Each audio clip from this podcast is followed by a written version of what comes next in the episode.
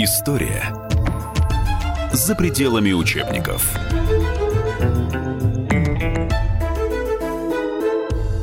Здравствуйте. На радио «Комсомольская правда» Евгений Александрович Примаков, журналист-международник, депутат Государственной Думы. И я Игорь Емельянов, и мы говорим накануне 90-летия Евгения Максимовича Примакова, деда нашего собеседника, о том, каким был бывший глава СВР, бывший премьер-министр Российской Федерации, человек, который внес большой вклад в то, чтобы наша страна не развалилась, сохранилась в конце 90-х. История за пределами учебников. Я помню свои воспоминания, я и отца своего помню, я все очень рано помню. А, вот. Моя э, матушка потом создала через какое-то время новую семью. Человек отчим э, отчасти э, заменял мне, естественно, отца, но какую-то особую такую особый взгляд снизу вверх у меня сохранился в первую очередь к деду. А, и чем старше становился, тем крепче эта связь была, потому что за каким-то важным советом в жизни или в профессии или так далее я знал, что я могу обратиться только к нему. Он для меня был самым главным авторитетом. Конечно, в этом смысле он отца мне заменял. Сам он иногда тоже путал меня и называл меня Сашей. Он был Дедом Морозом? Странный вопрос. Наряжался ли он на Новый год? Нет, конечно. А, но, тем не менее, он же любил внуков. У вас четверо же? Всего, да. Ну, еще правну, правнучки есть. Угу. вот. А, и ну, у, него, у него было такое, знаете, он, он не очень понимал, как себя вести с маленькими детьми. А, и постепенно, так сказать, чем он становился э, старше, тем более он для себя это открывал. И в большом таком возрасте он э, очень любил возиться с детками, которые там регулярно в семье где-то там бегали, лазили и так далее.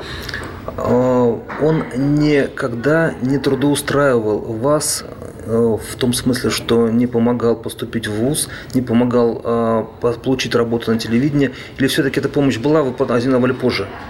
Вы знаете, э, наверное, один раз э, это было, когда я был совсем студент вообще, то есть там первый, второй в курс в РГГУ, Государственном гуманитарном университете, на историко-филологическом факультете отделения истории. Он, кстати, э, меня сейчас спрашивают, а что ты в МГИМО не пошел? Вопрос. Типа, ну, потому что, потому что сам решил, что я буду поступать на заниматься историей mm-hmm. и все. И поступал. Он мне там помог получить работу. Его хороший друг Томас Колесниченко mm-hmm. возглавлял в ТАССе Э, небольшое информационное агентство, Итар, э, не ИТАРТАС, Анкомтас называлось, уже не существует давным-давно, и Томас Анатольевич уже давно не с нами.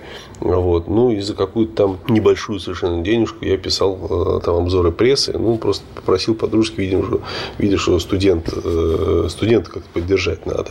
Вот. Но, но так часто делать, наверное, я и своих детей куда-нибудь постараюсь также на подкормку какую-то, да, но это не была ответственная работа, она не была денежная. Я предполагаю, что, наверное, были э, такие работы, куда меня взяли где-то там, держа что-то в уме. Там, например, Сергей Александрович Караганов в свое время меня терпел какое-то время в Совете по внешней оборонной политике. А оттуда я ушел на «Эхо Москвы» уже совершенно абсолютно э, сам. И дальше нет, нигде. Дальше я двигался сам.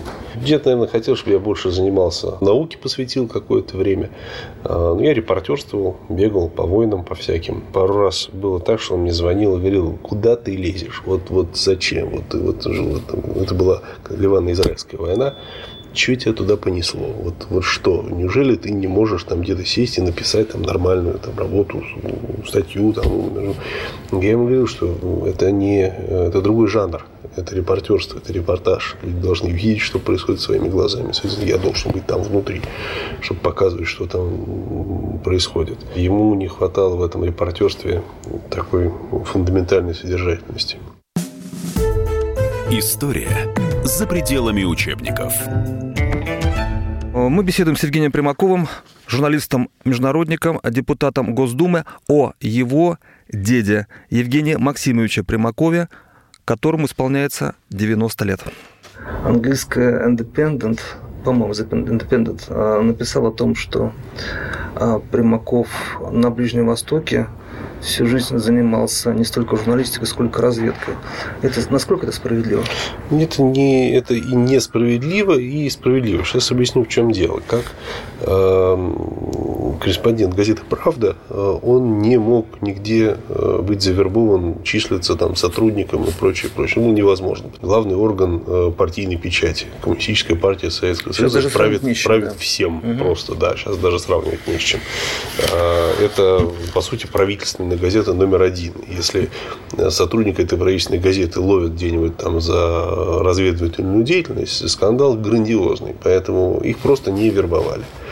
А, но при этом, как человек, который погружен в эту тему, знаком вот наработанными контактами в журналистике с многими лидерами, лидерами общественного мнения, лидерами правительства, там, генералитетом там, и так далее, и так далее, ему э, приходили э, чувствительные задания. И это все в его книгах описано открыто.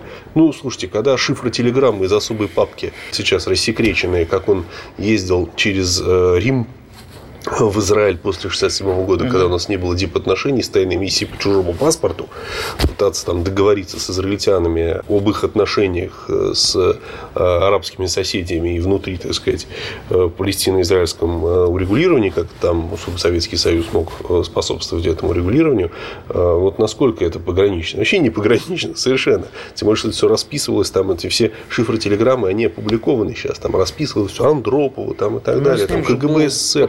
Сотрудник ПГУ, насколько да, я знаю, в какой-то момент. И так тоже, и так тоже. Да. И в Ливан они ездили, там под обстрелы попадали э, во время гражданской войны в Ливане. И все это очень чувствительные такие секретные миссии, которые были. Но при этом э, говорить, был ли он сотрудником разведки работал ли он на разведку, нет. Он работал на страну. В воспоминаниях о том, как э, вашего дедушку Ельцин назначил главу службы внешней разведки, а, они немножко разнятся в деталях, но суть одна. Он приехал в Ясенево вместе с ним, положил две папки на стол перед э, высшими офицерами СВР и попросил высказываться, сказав, что в одной из папок э, одна фамилия, в другой другая. И люди, как бы э, присутствующие вот в этой, это понимаю, крайне закрытой, на этой закрытой встрече, высказались за Примакова. А он открыл папку, подписал указ о назначении именно его главой СВР. Вспоминал когда-либо Евгений Максимович вот об этом эпизоде? А, неважно в каком контексте, в принципе, вообще вспоминал? Он и вспоминал, и э, он, опять же, в его воспоминаниях, в мемуарах опубликован.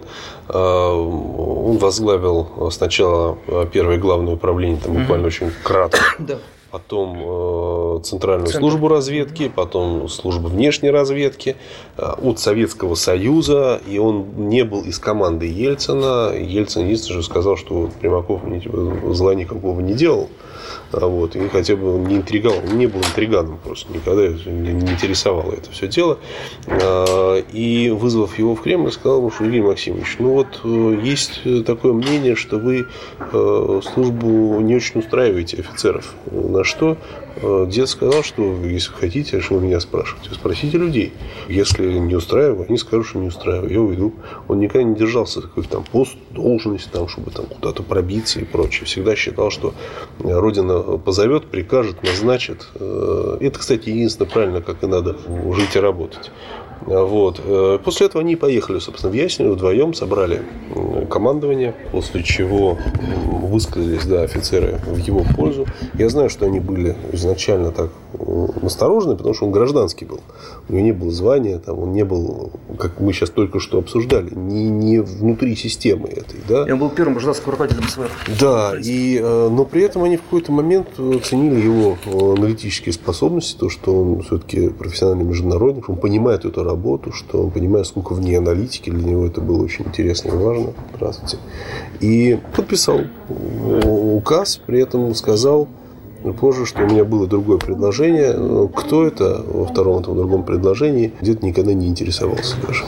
Готовя к печати своей книги, вот э, уже, наверное, с начала 2000-х, он предполагал, что а, одним из первый читатель будете вы или нет? Или он на ком-то другом проверял свои книги? Он, э, первый читатель была его э, супруга Ирина Борисовна, Борисовна. естественно, безусловно, главный авторитет. Он никогда не пользоваться чьими-то там услугами, то есть там заказать кому-то книжку написать, это вообще не про него. Более того, он э, мог там начитывать что-то, когда ему было тяжело там, печатать, там, стен, стен, стенографистом, он работал с компьютером нормально тоже, но потом правил, правил бесконечно, переписывал. Он, диктовал, он писал. Э, он писал, он переписывал, он редактировал, это был бесконечный процесс. Мне кто-то из его э, сотрудников э, рассказывал блестящую историю, как однажды уже, когда он был премьер-министром, главой правительства, кто-то ему принес уже 10 раз согласованную бумагу, которую он уже согласовал, причем уже, да, просто ее там переложили на бланк на какой-то, и первое, что он сделал, даже подписанный, кажется, уже документ, первое, что он сделал, он схватил ручку, чтобы что-то там поправить, ему сказали, Евгений Максимович, не надо, это уже вы поправили, все, с этим все в порядке. О 90-летии Евгения Максимовича Примакова мы говорим с его внуком, депутатом Госдумы Евгением Александровичем Примаковым. Вернемся через небольшой перерыв.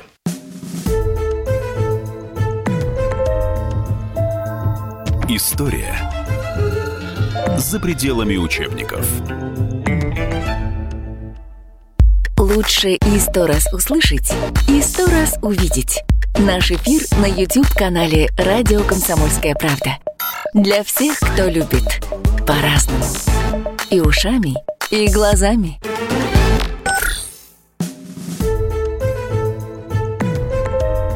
История за пределами учебников.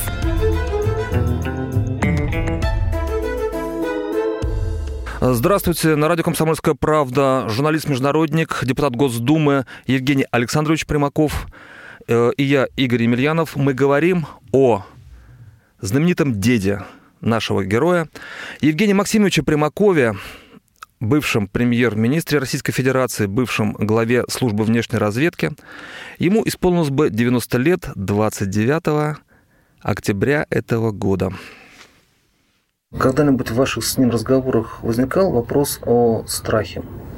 О, о страхе принятия решения или о страхе физической смерти. Потому что у него вот были эпизоды на, на Ближнем Востоке, когда он там две группировки, стоявшие в одном городе, сказать, фактически там... Ну, в Бейруте, да, да, они перемещались между, так сказать, воюющими э, группами да. через простреливаемые улицы. Ну, бывало, и он э, попадал в переделки. Э, ну, вы знаете, во-первых, э, человек, пацан, который вырос на тбилисских улицах после военных, угу по определению попадал в переделки. А потом, когда он летал в Багдад, когда он летал в э, Белград во время войны, и там бомбовые удары были по аэродрому, как только они из него вылетели. Э, всякое бывало. Э, извините, ну, опять же, журналистское прошлое серьезное такое. И на войнах работал. У него не было страха смерти. У нее не было страха смерти. Точно, совершенно. И вы об этом не спрашивали? Нет, это было что-то, какая-то фигура умолчания. Это была не тема для э, бесед, для рефлексии. Не было, и все. Старуху с косой он видал много раз. А у него был там тяжелый аппендицит э, в взрослом возрасте с медициной всякой тяжелой. Вот. То есть, он старуху с косой видел. А страхи, какие страхи? Страхи решений не было, потому что каждое решение, если оно подготовлено, продумано, взвешено, какие там могут быть страхи.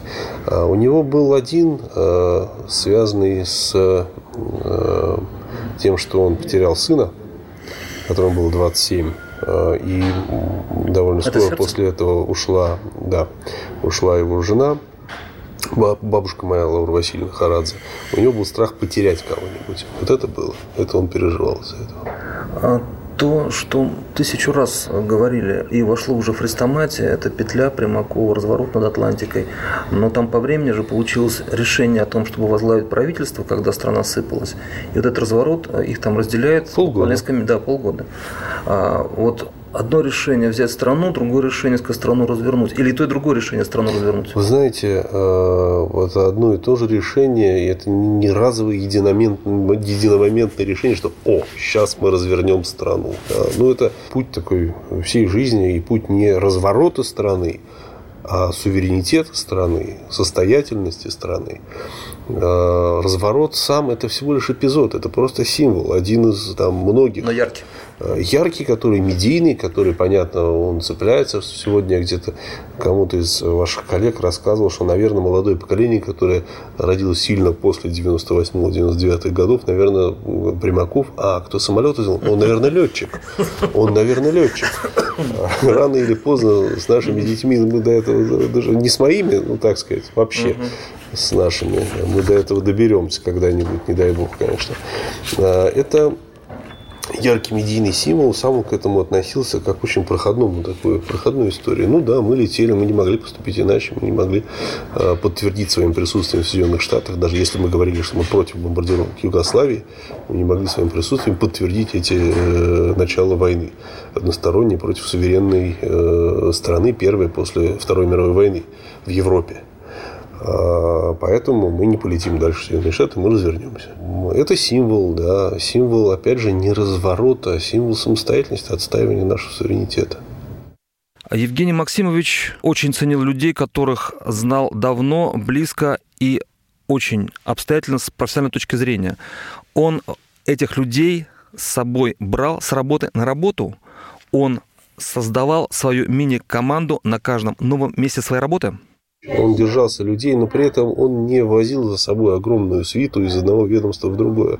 Он брал несколько с собой, предлагал двигаться с собой нескольким людям, самым ближайшим, которым он доверял, в чьем профессионализме он никогда не сомневался. Это важно. Это было не покровительство, исходя из того, что этот человек мне приятен, и он там хорошо обо мне отзывается.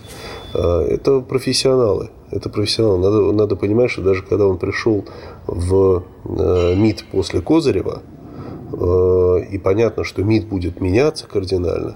Ну, посмотрите, Сергей Викторович Лавров э, свою карьеру делал в МИДе при Козыреве.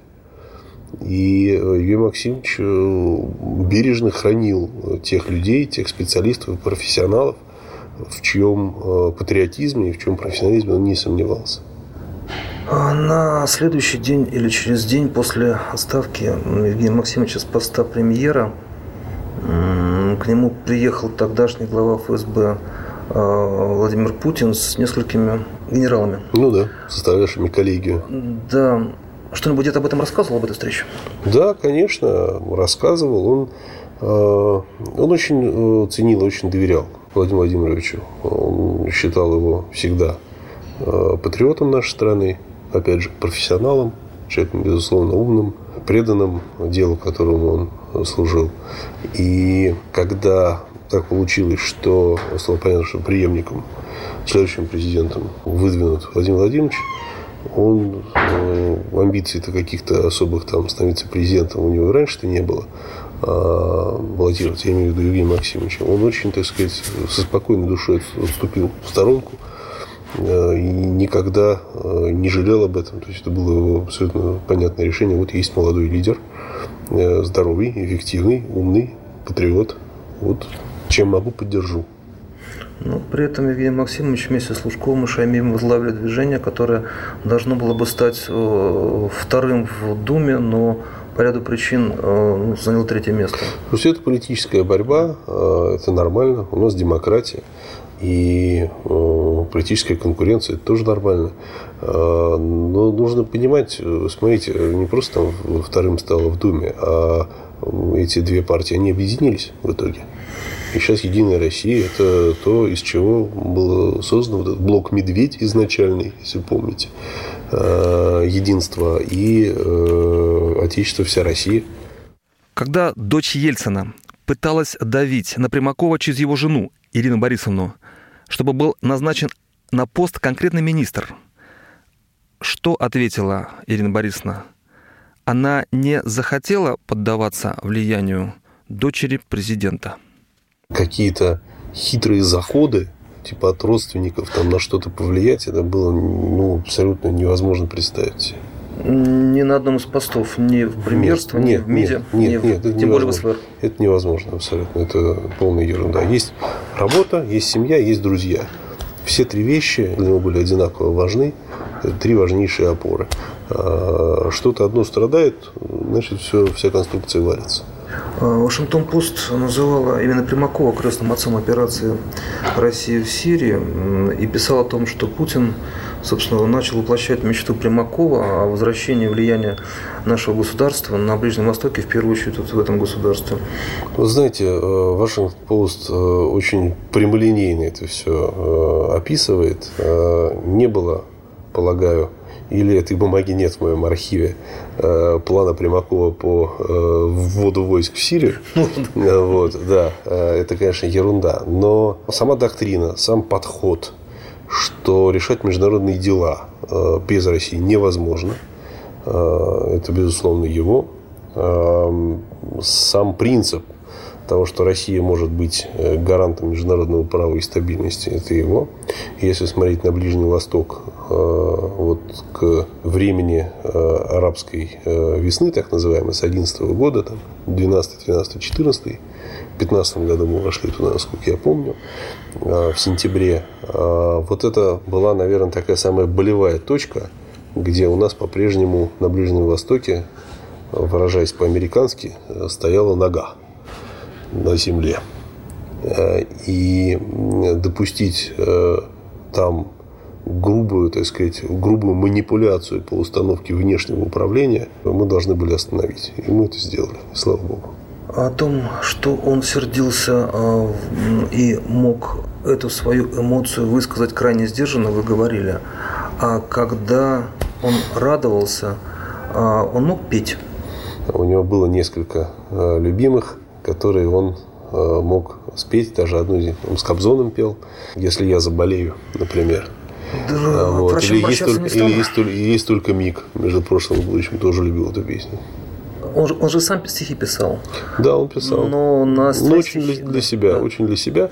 Его стихи, которые он писал, они очень трогательные. Они о себе, они о своей супруге, о его супруге Ирине Борисовне, про доктора, у которого глаза синие-синие. Вот, замечательная, такая очень трогательная лирика. И на его памятнике, на, Новодевичьем, выбиты строки из его, наверное, такого самого главного – стихотворение э, «Я твердо все решил быть навсегда в упряжке, пока не выдохнусь, пока не упаду. Если станет нестерпимо тяжко, то и тогда с дороги не сверну». Мы говорили с Евгением Александровичем Примаковым, журналистом-международником, депутатом Госдумы, о Евгении Максимовиче Примакове, его деде, которому 29 октября исполнилось бы 90 лет.